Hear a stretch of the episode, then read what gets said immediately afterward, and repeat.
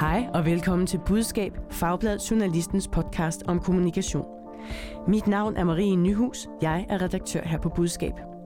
Som du måske har hørt, er Budskab taget til Folkemødet på Bornholm for at optage to liveudsendelser, og det er den sidste af dem, du skal høre nu. Budskab live fra Folkemødet. Den er optaget på Gemmaiden Kises scene midt i Allinge lørdag den attende juni. Anne Kortsen er vært, og i panelet sidder tre eksperter klar til at granske ugens mest opsigtsvækkende kommunikationssager. Tak fordi du lytter med.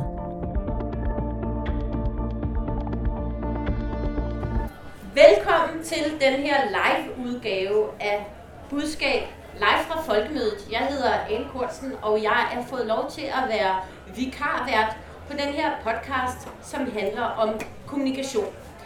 Og i dag der skal vi forbi tre øh, brandvarme emner. Trumpisme i dansk politik. Vi skal tale lidt om Folkemødet. Hvad kan det egentlig bruges til rent kommunikationsmæssigt? Og så skal vi også tale om en rodet fyring af en teaterdirektør og håndteringen af den. Og i mit panel, der sidder øh, først og fremmest Trine Kromann-Mikkelsen, kommunikationsdirektør i Demant. Det er ikke så vigtigt, men vi to vi går til Pilates sammen, Trine. Det gør vi. Og det er langt vigtigere. Det er det, fordi så har jeg noget på dig lige om lidt. Ja, jeg har jo også noget på dig. Ja, nogle mærkelige stillinger. Ja, men du har lidt mere på mig, fordi du er i langt bedre form, så du udfører Pilates-stillingerne bedre end mig. Men det, det er en anden podcast, det kan vi tale op på den tidspunkt.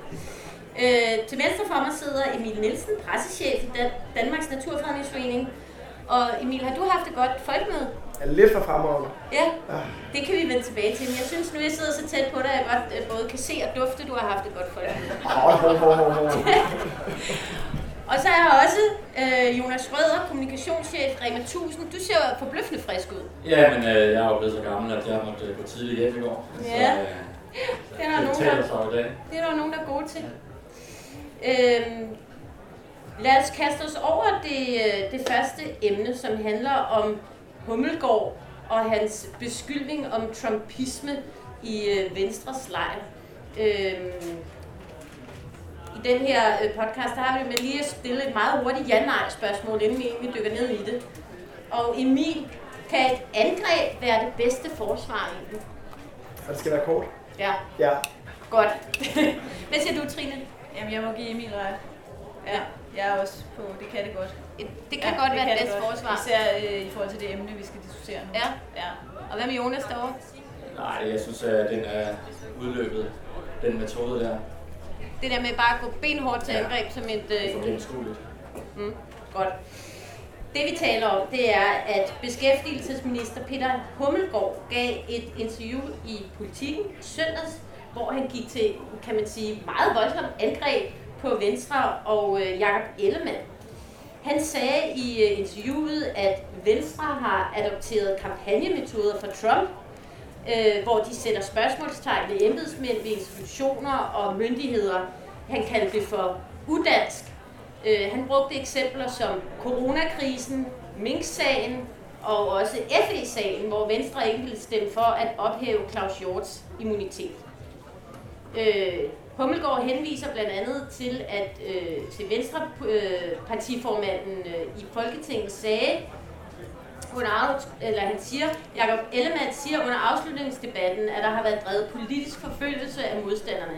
Det er en så langt ude og trumpistisk udtalelse, at jeg aldrig troede, at man skulle høre det fra en statsministerkandidat i Danmark. Han supplerer så også Hummelgaard med et Facebook-opslag søndag morgen, hvor han skriver indledende: mistillid til myndigheder, konspirationer og desperate angreb. De borgerlige er inspireret af Trump-lejrens metoder. Og så fortsætter øh, det her opslag ellers i samme tone som Politiken interviewet. Først og fremmest, sådan helt umiddelbart, øh, Emil, hvordan virker det på dig det her? Øh, altså det her gentagende øh, name-dropping af Trump i... Øh, For mig sådan set udefra tænker man, at han overhovedet foretaget sig noget, Jakob Ellemann, der kan, der kan retfærdiggøre sig voldsomt et angreb. Altså jeg tror, man, øh, man kan jo godt skyde så hårdt til bolden, at man skyder over målet. Og, øh, og, og det gør den gode Peter Hummelgaard måske en lille smule her. Men jeg tror bare, på en eller anden måde er der jo sådan en indbygget øh, mediedynamik omkring Christiansborg, som gør, at hvis man skal have sit budskab ud, så bliver man sådan nødt til at give den lige det ekstra for at kunne sætte den dagsorden. Øh, og det lykkes Peter Hummelgaard med her, og så kan man så diskutere, virker det? Ja. Men, men, men før vi overhovedet kan have en diskussion om Venstres metoder og alt muligt andet, skal der være nogen, der interesserer sig for dem.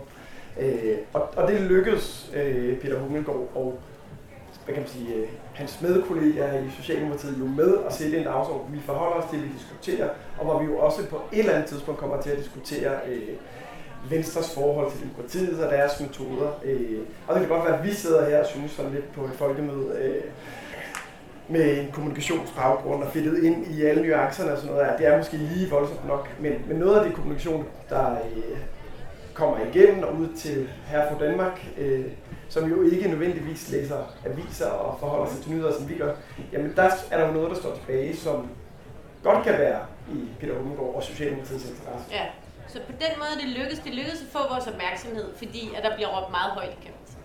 Det er, det er logikken. Mm. Øh, Trine, hvad, hvad er det egentlig, Hummelgaard gør her kommunikationsmæssigt, og hvad opnår han ifølge i din optik? Jamen, jeg vil egentlig gerne tage det et skridt tilbage ind i værkstedet, eller deres øh, kommunikative arbejdsrum, kan man ja. sige. Øhm, fordi jeg synes, øhm, jeg tror egentlig, at diskussionen som sådan er en, sådan en gospelstrategi. Nu, nu øh, prædiker jeg for dem, jeg allerede synger med i kor. Nu prædiker for de frelste. Præcis, og, øh, og dem, der allerede står med armene oppe. Mm. Så, og, men men hvorfor, hvorfor gør man det, og hvordan tilrettelægger man så det? Og, øhm, så tid, man kan sige, hvis man spoler tiden tilbage før øh, indslaget i, kronikken, øh, i Politiken, så har de jo haft en eller anden koordineret strategi, en, en meget øh, nøje gennemført plan for, øh, når vi går ud her, mm. hvad sker der så øh, bagefter det? Hvordan, hvem griber øh, så den her? Hvem, hvem griber den? Hvem er med på flankerne øh, til at bakke op om budskabet? Og, øh, og det synes jeg, man kan se sådan som håndværker, som vi er, når, når man kigger på øh, sådan forløbet i det hele, at det er en, en meget nøje gennemtænkt plan, som sådan spiller sig ud. Og, og, og det i sig selv er relativt godt håndværk.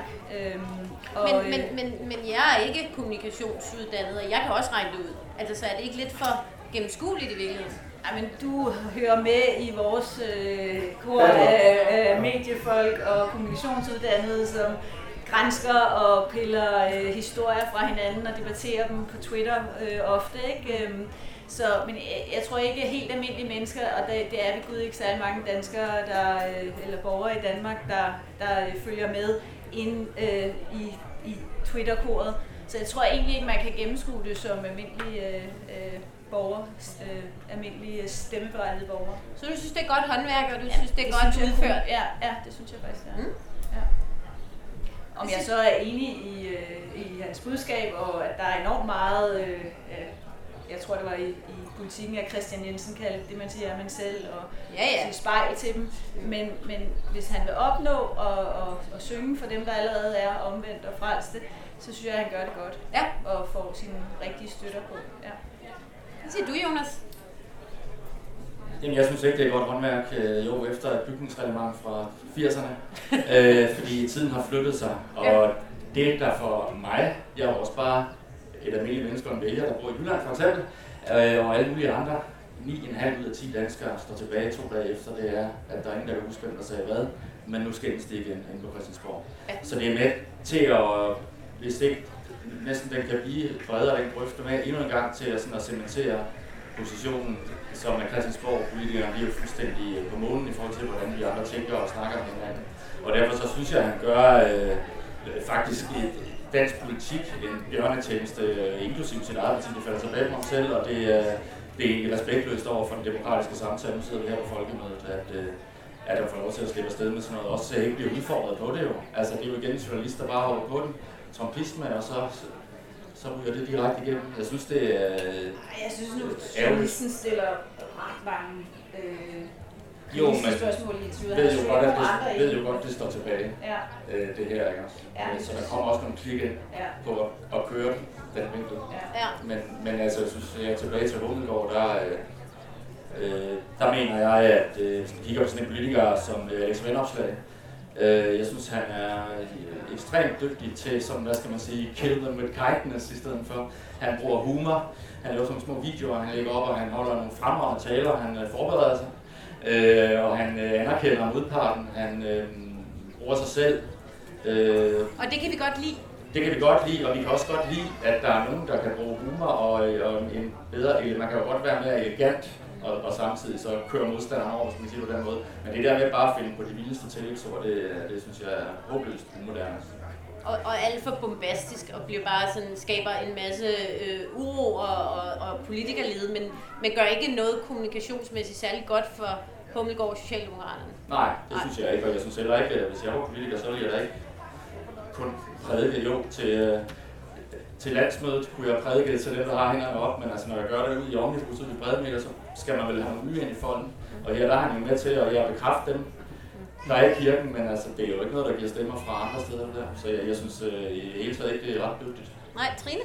Jamen, jeg synes bare, vi skal huske på øh, i min teori om, hvorfor de gør det nu, hvorfor han gør det. Og det ja. er jo, øh, snart kommer den her minkkommission øh, ud med deres rapport, og så kan det blive rigtig grimt. Så det er i lyset af, at, at den skal håndteres ah. lige om lidt, at han forsøger at, at, at skabe sig et eller andet rum for at komme af med en holdning, som der overhovedet ikke kommer til at blive plads i mediebilledet, når det udkommer. Så det er inden det tunge skyts over fra den anden lejr bliver fyret af, så skynder man sig at komme ja, med, med en salve fast. Ikke? Ja, Emil? Ja.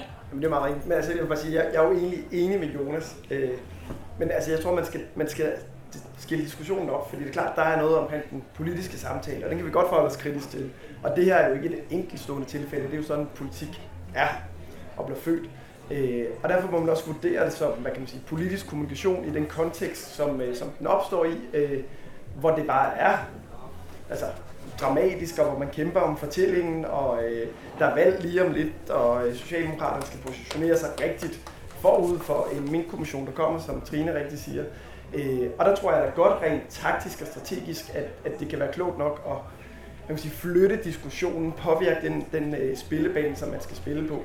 Det gør det jo ikke nødvendigvis super elegant, eller øh, betyder, at vi der sidder her, som, som måske har en anden tilgang til politik og følger meget med, at vi synes, det er lige og til os, men at det er jo nu ikke os, der kommer til at afgøre et, et kommende folketingsvalg. Der er jo nok nogle, nogle andre vælgere, øh, som i sidste, sidste ende øh, skal gøre det.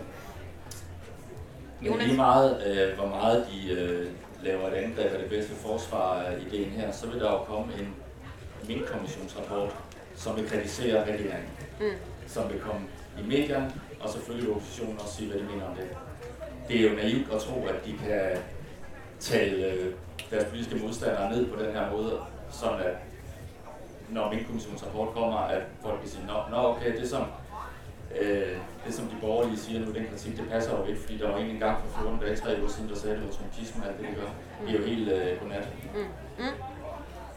Men de har plantet et samtaleemne, så, når, øh, så, så skal vi ikke starte forfra på det samtaleemne, der handler om, hvordan taler vi om embedsfolk, øh, hvordan går øh, politikere til øh, styrelser og embedsværket.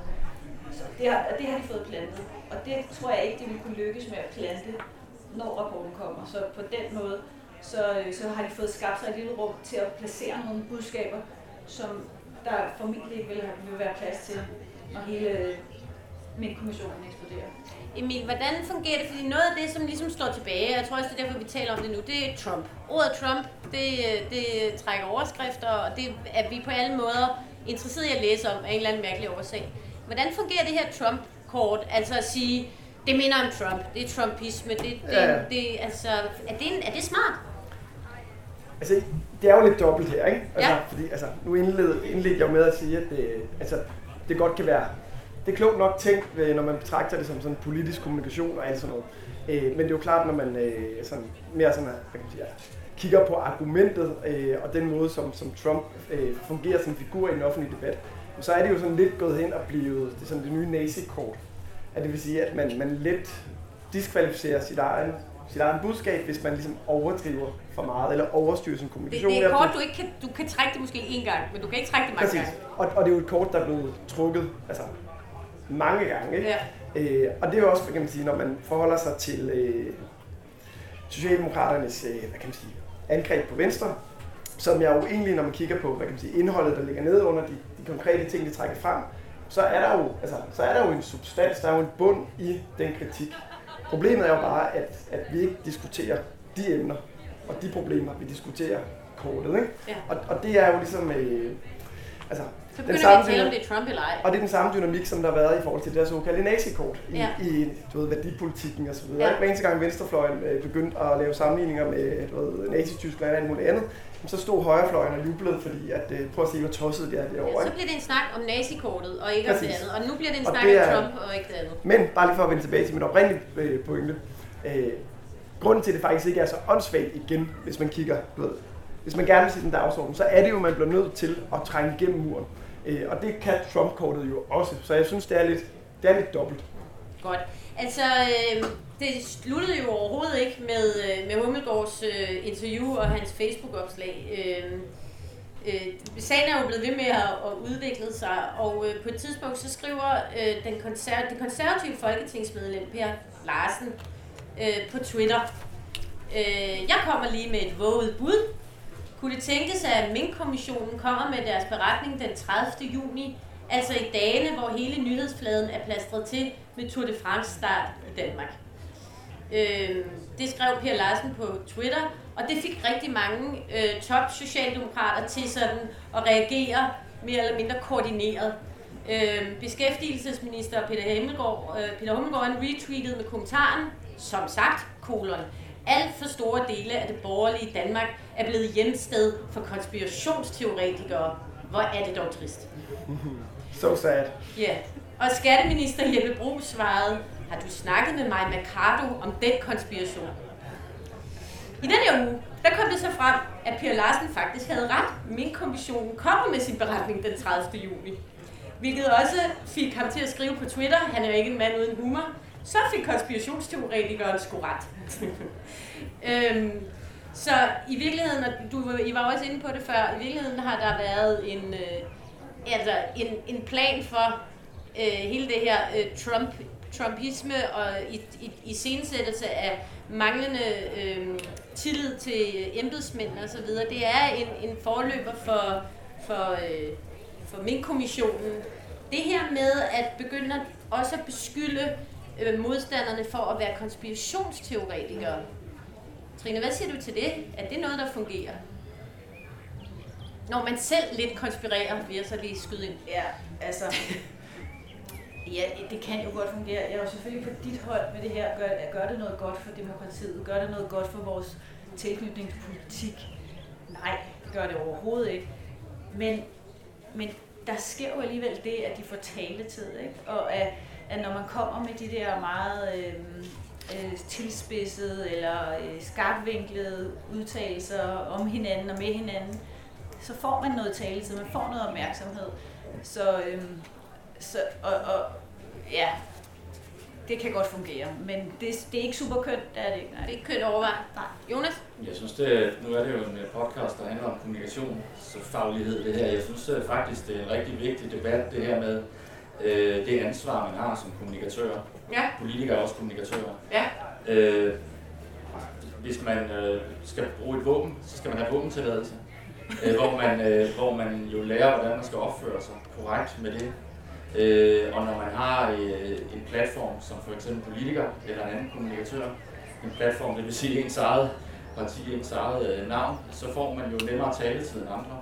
Og derfor så skal man, øh, synes jeg, øh, behandle det med stor respekt, øh, og netop for, hvad er det, vi, hvad er det, vi, vi dog, dog kan, også kommunikatører, det er, vi kan dog øh, passe på, at vi ikke ødelægger øh, sproget og, og retorikken så meget, at øh, det hele fuldstændig kører af sporet og graver øh, øh, grøfter mellem os. Så derfor så, øh, så vil jeg stadigvæk øh, sige, at altså, det er jo klart sådan rent på det taktiske niveau, men det er jo ikke, altså jeg kan også råbe noget helt vildt på Remas vejen, og så kommer de overskrifterne alle steder, men det er jo ikke elegant, eller det er jo ikke det, jeg er her for. Så derfor så synes jeg egentlig, at det er diskvalificerende fuldstændig for mig. Det der, jeg vil være skidesur, hvis jeg var partiformand. Det er måske også derfor, jeg er lidt biert, jeg forstår ikke det der. Men det, det ødelægger en samtale, og det løber nedad. Mm. Øh, de men, har et ansvar. Apropos partiformanden, altså Mette Frederiksen, fordi her på øh, Folkemødet, der øh, var hun i duel med Søren Pape, og blev ligesom konfronteret med det her. Den her beskyldning om trumpisme. Og der siger hun, det er ikke nogen ord, jeg vil benytte mig af. Men jeg synes, det er rimeligt, at der bliver rejst en diskussion af, hvordan politik fungerer i dag. Emil, hvorfor siger hun sådan, Mette Frederiksen? Altså hun tager jo i virkeligheden lidt afstand fra øh, Peter Hummelgaards udtalelse her, at det er også en bevidst strategi? Må ikke. øh, nej, men det der sådan, det er, der, altså, der, er jo, der er jo forskel, der er jo andre rammer for øh, en, øh, en statsminister og en partiformand, hvordan de kan kommunikere.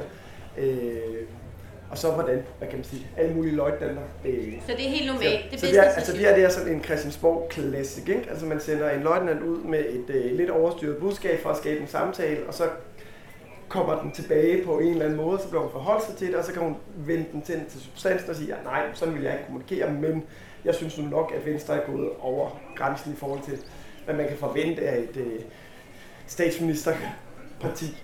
Øh, så, altså, så, så det der er intet øh, altså, odiøst, for Jonas være uenig med mig i, men øh, eller, der er ikke noget odiøst i det, nej, den måde, kommunikation foregår. Nej, det er jo fuldstændig helt klassisk. Det kan godt være, det er odiøst, men det er klassisk. Efter, efter håndbogen, så følger det. Vi skal lige også have med, hvad Jakob Ellemann selv har sagt til, til beskyldningerne. Han skriver på Facebook, at Venstre selvfølgelig har tillid til myndighederne, og så slutter han med at skrive, jeg synes egentlig, at regeringens hårde angreb taler for sig selv. Men jeg håber, at Mette Frederiksen og hendes ministre vil prøve at se lidt indad, også selvom valgkampen er på vej, og den tydeligvis bliver hård. Og jeg får lyst til at spørge her til sidst, inden vi skal videre til næste emne. Er det her en forløber for en valgkamp, der kommer til at blive altså, øh, historisk hård og med virkelig voldsomme beskyldninger på, på kryds og tværs? Eller hvad, tænker der, hvad tænker du, Jonas? Ja, det, det er det. Øhm, der er vel gået et valgkamp i, i retorikken, hvor de prøver virkelig at trække nogle streger op og positionere sig selv. Øhm, øh, ja, det er jo svært at spå om fremtiden, men altså, ja, den bliver over, tror jeg. Det, Det, det synes jeg, at vi oplever her efter corona, at vi jo sidder derhjemme, og der, altså debatten har været ekstremt hård på sociale medier, og også blevet skærpet til under corona. Øh, det synes jeg egentlig også er blevet taget med ud i det offentlige rum, også når man går rundt her nogle gange og lytter på Folkemødet. Der bliver brugt hårde ord, synes jeg, end øh, man har oplevet før, det bliver godt. Det har man sagt siden øh, de sidste mange år, men øh, det kunne jeg sagtens forestille. Øh, også fordi vi positionerer jo de her to øh, kandidater, øh, Ellemann og, og Frederiksen, som det er de jo selv med, der er ikke engang en kæmpe, kæmpe plakat i Aarhus, for eksempel, hvor jeg bor af Ellemann, uden noget som helst andet, bare ham, når man går ud af banegården. Det bliver så de sådan, det er præsidentvalg. Ja. Det er præsidentvalg, de selv ja. engang havde til medierne over, at de kørte op, ikke også? Ja. Så de kører de her to op, og så har de jo nok deres, ja, deres soldater, ikke også, der, der laver det beskidte arbejde, desværre. Trine, kan det ikke, er det ikke en lidt dum taktik at lægge så hårdt ud allerede? Hvis, hvis, hvis, der skal, hvis det er sådan ligesom forløberen for en valgkamp, hvad, hvad er så det næste? Altså, fordi så må, det skal jo eskalere på en eller anden måde. Hvis man lever med at beskylde øh, med, med, om Trump og alt muligt nu, så øh, hvad, hvad, hvad har man så andre tunge våben i arsenalet, hvis vi skal blive krigsmetaforen? Ja, jeg, jeg synes ikke, det er særlig god valgkamp. Hvis det, hvis det, det, de, jeg synes, det er god krises... Åh, oh, for søren af en. Nu flyver det. Det gør ikke noget. Øh, jeg synes, det, det er bare pressemeddelelser. I lyset af den her minkkommission, så synes jeg, det er øh, kommunikationsmæssigt øh, krisestyring, de har gang i, og det synes jeg, de lykkes med øh, sådan håndværksmæssigt. Overhovedet ikke det gode valgkamp, øh, Nej, okay. men, men vi kan godt blive enige om, at det, det er måske det de, øh, det, det, de gerne vil. Øh, det, er jo, det har jo intet at gøre med politik, og jeg synes, det undrer mig egentlig også lidt, fordi min umiddelbare indtryk er, at de sidder meget godt. Socialdemokratiet. Altså hun har relativt god opbakning, Mette Frederiksen, så jeg forstår ikke i det lys, jeg forstår det godt i minklyset, men i valgkampslys, så forstår jeg ikke. Hun kunne godt lidt øh, læne sig tilbage og, og øh, kan man sige, drive på den gode opbakning, hun har i forvejen. Så det, det undrer mig egentlig, at, at øh, de vil, altså, skulle bruge det som øh, valgkampsigangsættelse. Altså midt i alt det her, det var også her, Mette Frederiksen gav et interview om, at gerne ville danne en regering hen over midten. Ja. Øh, midt i alle de her beskyldninger om Trumpisme. Så det er jo lidt svært ikke at se det som en eller anden form for øh, startskud på en, en, en valgkampagne. Ikke? Ja. Men det synes jeg ikke er super elegant. Ja. Ja, bare lige inden vi går videre. Altså, i forhold til grovheden og tonen i valgkampen, ikke? Ja. Eller, øh, så nu har jeg været til Folkemødet ti gange, tror jeg. Og det har jo været en samtale hver eneste gang. Altså, tonen. Tonen, øh, det er blevet vildere, det er blevet voldsommere. Og jeg tror egentlig, hvis man skal dykke ned i valgkampen de sidste ti år, eller femten år, så har det som sådan ikke ændret sig. Det er en integreret del af politik, og det er jo sundt, at vi har en samtale om tonen.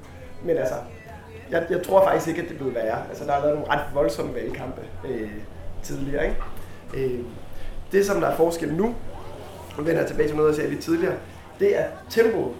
At det går, jeg tror som sådan ikke, at, at tonen er blevet mere grov, men tempoet er blevet skruet sådan op, at, øh, at man bliver nødt til at overstyre sin kommunikation en lille smule.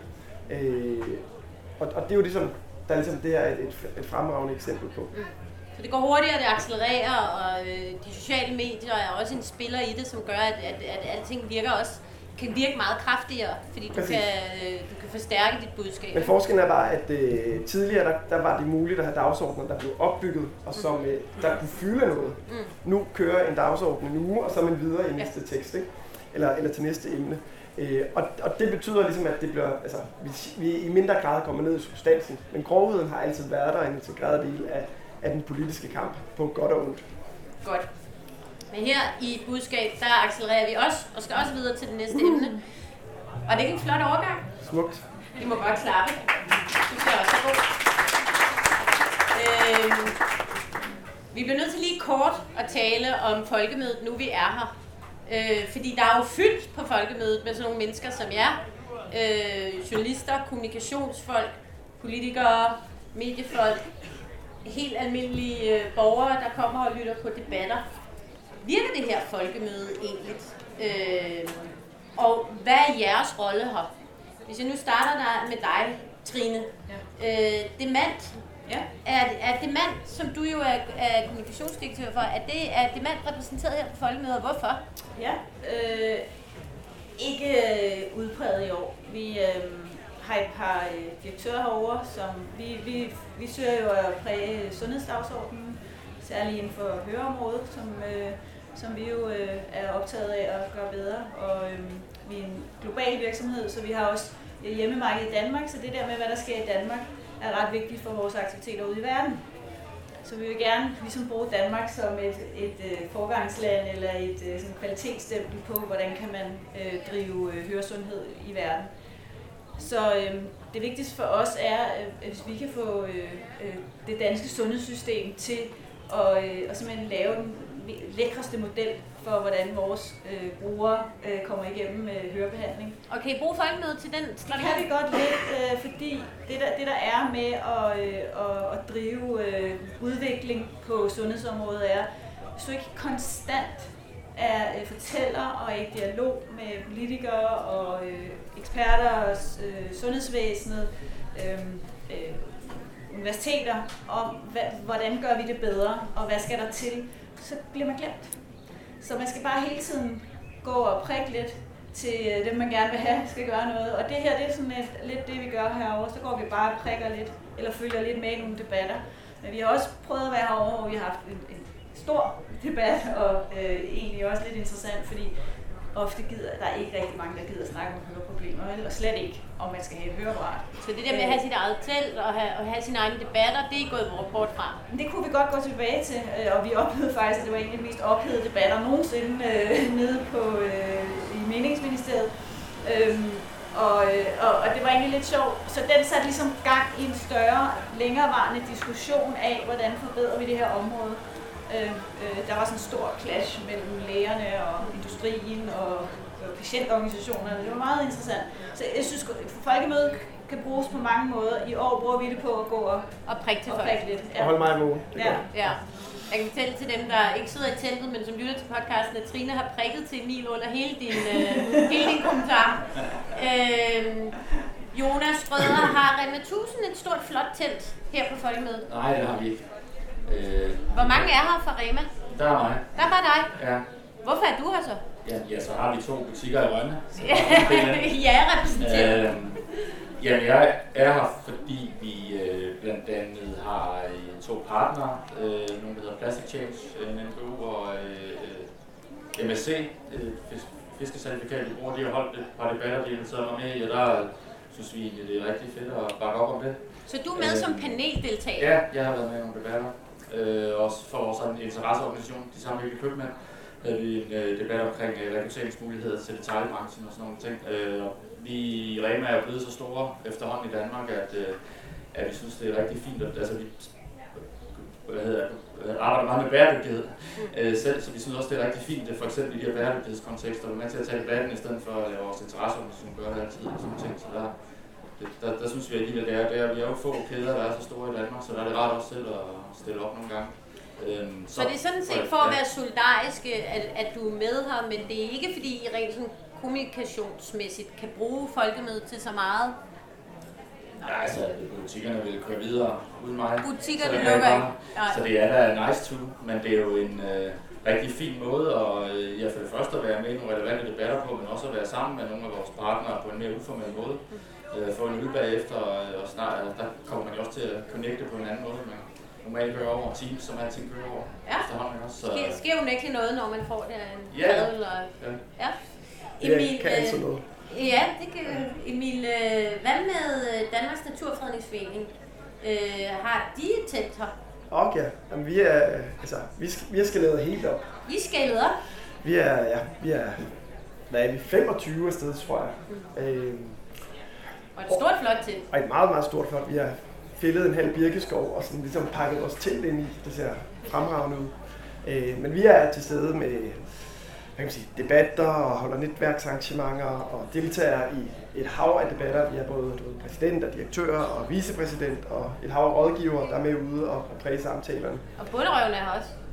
Vi har også bunderøven med, øh, som ham har vi hyret til, har vi hyret at, til at være sådan et konferencier og, og vært. Og så er vi ligesom sikre på, at der kommer øh, en masse øh, ældre mennesker, som der gerne vil have taget øh, selfies efterfølgende. Ikke?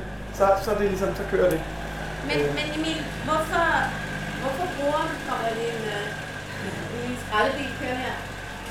Hvorfor bruger I Danmarks Naturfredningsforening tusindvis af kroner og øh, kræfter på at være her på Folkemødet, når alle budskaber alligevel på en eller anden måde drukner i det her gigantiske debatgedemarked, hvor at der er øh, altså hvad, hvad, hvad er rationalet bag det? Hvad, for, hvad kan I bruge til? Jamen det, det tænker vi også nogle gange over. Ja. Øh, Hvad handler det om, I bare godt kan lide at være her og få nogle øl og hygge jer? Og... Jamen altså det, og det, ja, altså det det... Okay, tak for det. øh, nej, jeg, jeg, jeg kan også uddybe lidt og klar. Altså vi er jo, en, altså, vi er jo Danmarks største grønne organisation. Vi er en, et, primært en interesseorganisation. Og vi lever jo af netværk og have gode samarbejdsrelationer til andre organisationer, politikere og embedsværk og alle de forskellige interessenter, som, som, øh, som vi bliver nødt til at have en, en, en tæt og fortrolig relation til, for at kunne skabe de forandringer, vi gerne vil. Øh, og der er Folkemødet ligesom en, øh, en, en fremragende arena for det. Øh, man kan, på en aften kan man nå at holde øh, syvoghalvtreds øh, netværksmøder, som ellers ville øh, tage fjorten dage derhjemme. Ikke? Men det gode spørgsmål er, at nogen kan huske de netværksmøder næste dag? Ja, det, det øh, Det, ja, det igen, det er faktisk et rigtig godt spørgsmål. øh, jamen det tror jeg, det kan, det kan man godt. Ja. Øh, så det har en eller anden effekt? Det har en effekt. Og så kan man sige, øh, så har du jo en pointe i forhold til, øh, hvad kan man sige, altså kan man trænge igennem et budskab på et folkemøde. Og, øh, og det har vi også du, tidligere forsøgt at lave events, og vi har haft morgenløb, og vi har prøvet at lave pressebegivenheder, og haft store ambitioner med sociale medier, og livestreaming og events og alt sådan noget. Og, og det, som jeg har siddet tilbage med, har jo ligesom været, at øh, altså, det er jo en fed fest for os, der er der, men folk, der er andre steder, de er faktisk pisse ligeglade med, at vi render rundt, der har det mega grineren over på Folkemødet. Øh, så mine sådan, kommunikationsmæssige ambitioner på øh, Folkemødet er altså noget nær nul. Altså det er sådan en obligatorisk øh, tweet fra, at nu har vi en debat, og vi har en minister i teltet og et eller andet, og så kommer der fem likes og to retweets fra mine egne kollegaer, og det er ligesom det, ikke? Øh, og, og det er sådan et grundvilkår, som der er for os alle sammen, der er alle interesseorganisationer, at vi sidder der og poster øh, du ved, kommunikation øh, afsted, og der er ligesom, der er ikke nogen modtagere, der er, folk er ligeglade, ikke? Øh, så, så mit sådan øh, cocktail ned, så, øh, så er det netværket, der er det vigtige, og det at skabe noget relevant som ens egen position. Og, og der kan man jo godt bruge debatterne og samtalerne rundt omkring og være en synlig aktør og præge de samtaler, der er. Men den der storskala kommunikation og sætte en dagsorden, komme ud med et stort budskab, det er bare sindssygt svært med Folkemødet. Ja. Og det, er, det skal man, enten skal man være meget dygtig og have en rigtig god idé, eller også skal man lade være. Ja. Trine? Jamen, jeg har egentlig et spørgsmål til Emil, ja. men øh, hvis jeg lige skal prøve at sætte lidt kontekst på spørgsmålet. Jeg er jo i det private erhvervsliv og har altid rådgivet øh, den del øh, af kommunikationsverdenen. Øh, så jeg kender ikke så godt til interesseorganisationer eller politisk øh, kommunikation, som jeg gør til det andet. Og noget af det, som virker for os i det private, er altid at kunne vise noget over for vores medarbejdere. Så det der med at vide, okay, Demant har nogen over på Folkemødet, så det danske medarbejdere kan blive sådan, godt vi lige er der. Altså, altså der, der er en signalværdi ja, der er sådan noget i at være til stede. Hvis vi lige sådan bare lige kan vise, vi, vi, vi skal nok tage over og, og, og blande os i debatterne, og det, det, det kan virke rigtig godt. Og der er et spørgsmål til dig, og ja, det må vel tilsvarende være jeres medlemmer. Har de det også sådan, vores organisation skal være derovre, fordi ja, ja. det ja. bliver vi stolte af. Altså jeg tror, øh, altså vi er jo en, øh, vi er et hundrede og tredive tusind medlemmer, og vi har en, et repræsentantskab, en rådbestyrelse og alt sådan noget, og, og det er jo frivillige mennesker, som der øh, laver frivilligt arbejde halvfjerds timer om ugen, som udgør vores hovedbestyrelse. Øh, og de har ligesom, de har ligesom truffet en beslutning, det er meget vigtigt øh, for os som organisation at være til stede med et telt. Øh, og det kan man sige, det er jo lidt, lidt svaret på det, og der er sådan hovedargumentet jo mere det der med at være en Vi er en civilsamfundsorganisation, det her det er et folkemøde, det er øh, vi, skal civilsamfund. vi skal være, og vi skal også være til stede, og vi skal, altså, det må vi godt bruge rigtig mange penge på. Øh, og jeg tror altså, jeg tror ikke vores medlemmer og vores hovedbestyrelse tænker, at det er, altså, at, at det er vigtigt, at vi skal overdrikke rigtig mange øl. Nej, det sidder øh, de ikke at tænke. Nej, det, det tror jeg ikke, at det, tror ikke, det er det, der er argumentet for, at, øh, at vi prioriterer, som vi gør. Altså, det kan de nok godt forstå af værdien af, men, men det er ligesom, det er vigtigt at have et telt, det er vigtigt at holde nogle debatter, det er vigtigt at have miljøministeren forbi til en samtale om natur og biodiversitet. Det er, det er vigtigt. Mm. Signalværdien er vigtigt. Ja, signalværdien. Okay, nå, vi forlader Folkemødet. Øh, ja, det var fint. Mange tak. tak. Det er vi klart. Jo, vi klapper en Lad os gå videre til øh, det sidste emne, som øh, har overskriften en rodet fyring. Øh, I parentes, hvordan undgår man en kamp om sandheden, når parterne er uenige. Og det handler om øh, teateret Aveny-T's kommunikation om fyringen af den tidligere teaterdirektør Jon Stephensen. Men først, Trine, er det muligt med god kommunikation at styre en fortælling, hvis andre er uenige i, hvordan man udlægger teksten? Ikke, ikke udelukkende, nej. Øhm, men jeg synes ikke, det her var god kommunikation. Nej, men spørgsmålet er, ja. kan man egentlig styre, altså kan man overhovedet sådan med jeres redskaber, kan man styre en fortælling, hvis dem man taler om er uenige i, hvad det er, man siger? Nej, nej, det kan man ikke. Men man kan jo gøre sig forhåbninger om at hørt øh, med sit, øh, sit syn på, øh, på fortællingen, ikke? Men man, man får ikke eneret til at, at, at, at formulere sandheden. Mm. Jonas, hvad siger du? Ja, det synes jeg godt, man kan, øh, hvis man øh, går i en dialog og omfavner det lidt. Øh, det er sådan lidt det samme som den her Hummelgaard-diskussion, vi havde her. Der står også to parter og slår på hver deres øh, bryde med en øh, brydeske, ja. Hvem der kan slå højst. Øh, ja, men i det her tilfælde er der nok en, der bare slår meget, meget højt, og så en, der står... Jo, jo, sådan, men jeg synes jo, at svaret kommer tilbage på samme måde. Altså, ja. det, jeg plejer da normalt at snakke med mine øh, modstandere som mere direkte eller elegant i hvert fald, så må sætte pressemæssigt ud, mm. det vil sige til dem. Æh, så, så jeg synes jo nok, at man kan også være med til at slutte fortællingen ved at indgå i en dialog.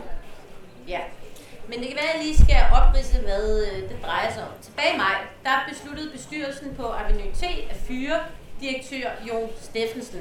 Og det blev nemlig meddelt i en pressemeddelelse, øh, en kortfattet en fra bestyrelsesformand Henning Dyremose, som er bestyrelsesformand for teateret. I pressemeddelelsen der blev afskedigelsen begrundet med, at bestyrelsen har mistet tilliden til Jon Stephensen. Der stod, som teaterchef har Jon Stephensen været angår det kunstneriske stået for en stor del af arbejdet, men vi har på det seneste konstateret en række uenigheder om grundlæggende ledelsesmæssige og forretningsmæssige forhold. Det udtaler Henning Dyremose i pressemeddelelsen, hvor det også fremgår, at Jon Stephensen fratræder med øjeblikkelig virkning. Trine, hvad mener du om det her, øh, den her pressemeddelelse? Øh, er det til at starte med overhovedet en, en god strategi, kommunikationsstrategi? Nej, altså jeg er dybt forundret over, øh, håndteringen af den her sag fra, øh, fra teaterets side, styrelsen. Og, øh, hvad skulle de så gøre? Jamen, nu, nu vender jeg selvfølgelig også tilbage til, hvordan jeg rådgiver min organisation, hvis der havde været en uenighed øh, med en direktør, vi var nødt til at afskedige.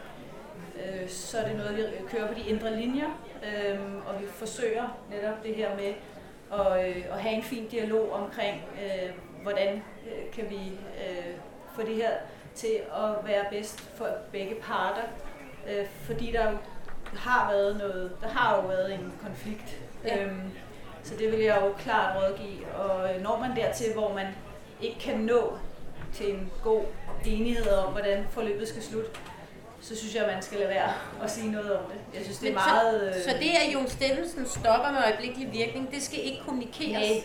Men altså, der skal åbnes et uh, hus fire dage senere, øh, som de har, har brugt tid og mange, mange kræfter på, og, hvor han jo så ikke vil være til stede. Vil det så ikke stille nogen... Vil det ikke undre nogen? Nej, ikke nødvendigvis. Jeg synes ikke, man skal kommunikere. Jeg synes, man skal kommunikere, når den nye starter. Og så kan man også fortælle, øh, at, øh, at den anden ikke er der længere. Men jeg, jeg kan ikke se behov for det. Øh, man kan fortælle til det arrangement, man er ved, at han er her ikke. Øh, og, så, og så kan man tage den derfra. Nej, jeg synes ikke, at der er nogen øh, som helst øh, god begrundelse for at skulle gå ud i pressen med en pressemeddelelse, hvor man først lige sparker ham over knæet, og så bagefter roser ham for hans indsats. Det er meget uskyndt. Mm. Ja. Jonas, hvad siger du om den her pressemeddelelse og den her strategi til at starte med?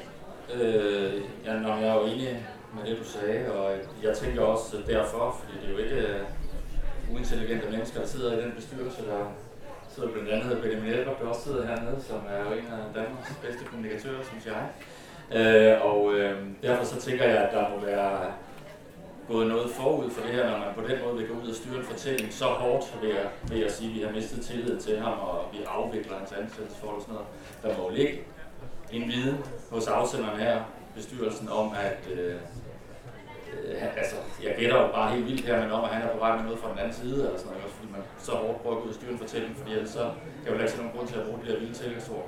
Nej, og du har jo ret i det på den måde, at øh, samme dag, som teaterets pressemeddelelse går ud, der svarer Jon Stephensen i pressen, at han mener, at opsigelsen er begrundet i, at han som medlem af Moderaterne har skrevet en kronik sammen med tidligere statsminister Lars Løkke, som blev bragt i Politiken anden april.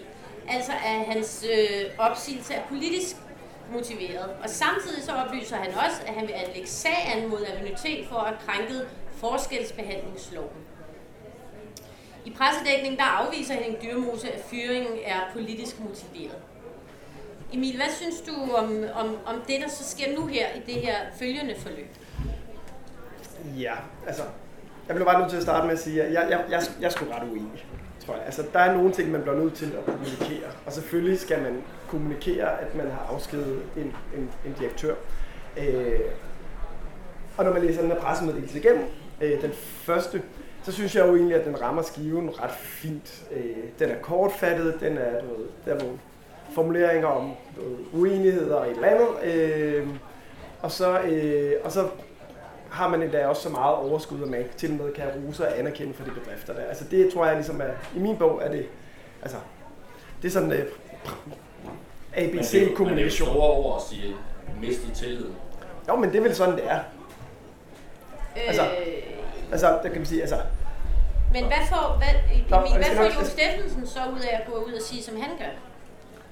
Jamen, og det er jo det gode spørgsmål, altså fordi, at, og, og det tror jeg faktisk er ret svært at svare på. Altså jeg er jo ikke, øh, jeg er svært ved at se sådan de, de store rationaler bag øh, den måde Jon Stephensen håndterer det her på. Øh, og det er jo klart, at hvis han nu tænker, at øh, han er på vej til at lave en politisk karriere, øh, han stiller går, op for, det bliver meddelt, at han stiller op for Moderaterne lidt senere, ikke? Øh, ja. Så kan han jo godt bruge noget, du ved, polemik og en eller anden, du ved, offer. Skabe, altså en eller anden offerfortælling om sig øh, til et eller andet i hans politiske virke. Men hvis han nu øh, ikke lykkes med sit politiske virke og skal have et, et fortsat engagement i, i teaterbranchen, så tænker jeg, at øh, en, en kommende bestyrelse tænker sig om to gange, før at man laver en, en ansættelse, når man ikke er i stand til øh, at kunne komme til enighed. Øh, og det der ligesom falder, altså, det den her sag jo rummer, øh, altså et klassisk dilemma, er jo, at øh, når der skal ske øh, afskedigelser af topchefer eller direktører eller andet, øh, så strækker man sig jo normalt meget, meget, meget, meget langt for at nå til enighed om en eller anden fortælling. Øh, og det er jo svært at vide, hvad der ligger til grund for, at de ikke har kunnet opnå det. Øh, og det kan jo godt være, at Jon Stephensen har været i en situation, hvor han faktisk måske havde en interesse i at lave noget polemik, og derfor ikke havde den store, det store incitament til at, at opnå den her enighed. Og så er man jo bare lidt prisgivet som, øh, som bestyrelse og bestyrelsesformand, når man skal øh, hvad kan man sige, varetage den krise, som der opstår i sådan en situation, fordi man er, man er jo den, altså man er jo den store i den relation, man er den, der har øh, foretaget en afskedelse. Øh, der er et muligt arbejdsretsligt og du ved, jura, der, og det ene og det andet, der gør, at man faktisk ikke kan kommunikere særlig meget.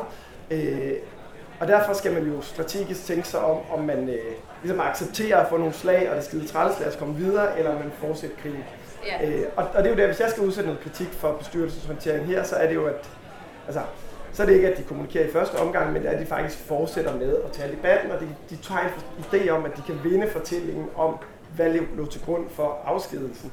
Øh, og den kamp, den er bare tabt på forhånd. Så deres interesse, hvis, hvis jeg var deres rådgiver, øh, det ville være at sige, fint, vi tager nogle slag, og så øh, graver vi os ned, og så kommer der en eller anden retssag, som vi formentlig vinder, og så videre i teksten. Ja, og den strategi, den, øh, den holdt øh, Henning Dyremose og Aveny-T jo også fast i, i, i et godt stykke tid. Men øh, Jon Stephensen, han blev ved med at, at, at, at udtale sig. Han siger i Deadline femte juni, øh, grundlovsdag, hvor, han også, hvor det er blevet meddelt, at han stiller op for Moderaterne. Jeg er ret sikker på, at jeg var øh, teater for Aveny-T den dag i dag, hvis jeg ikke havde meldt mig ind i Moderaterne og skrevet aktivt en kronik. Altså en kronik, som han havde skrevet sammen med Lars Løkke. Øh, og øh, det gør, at Henning Dyremose så øh, og hans folk sender en øh, ny pressemeddelelse ud ellevte juni.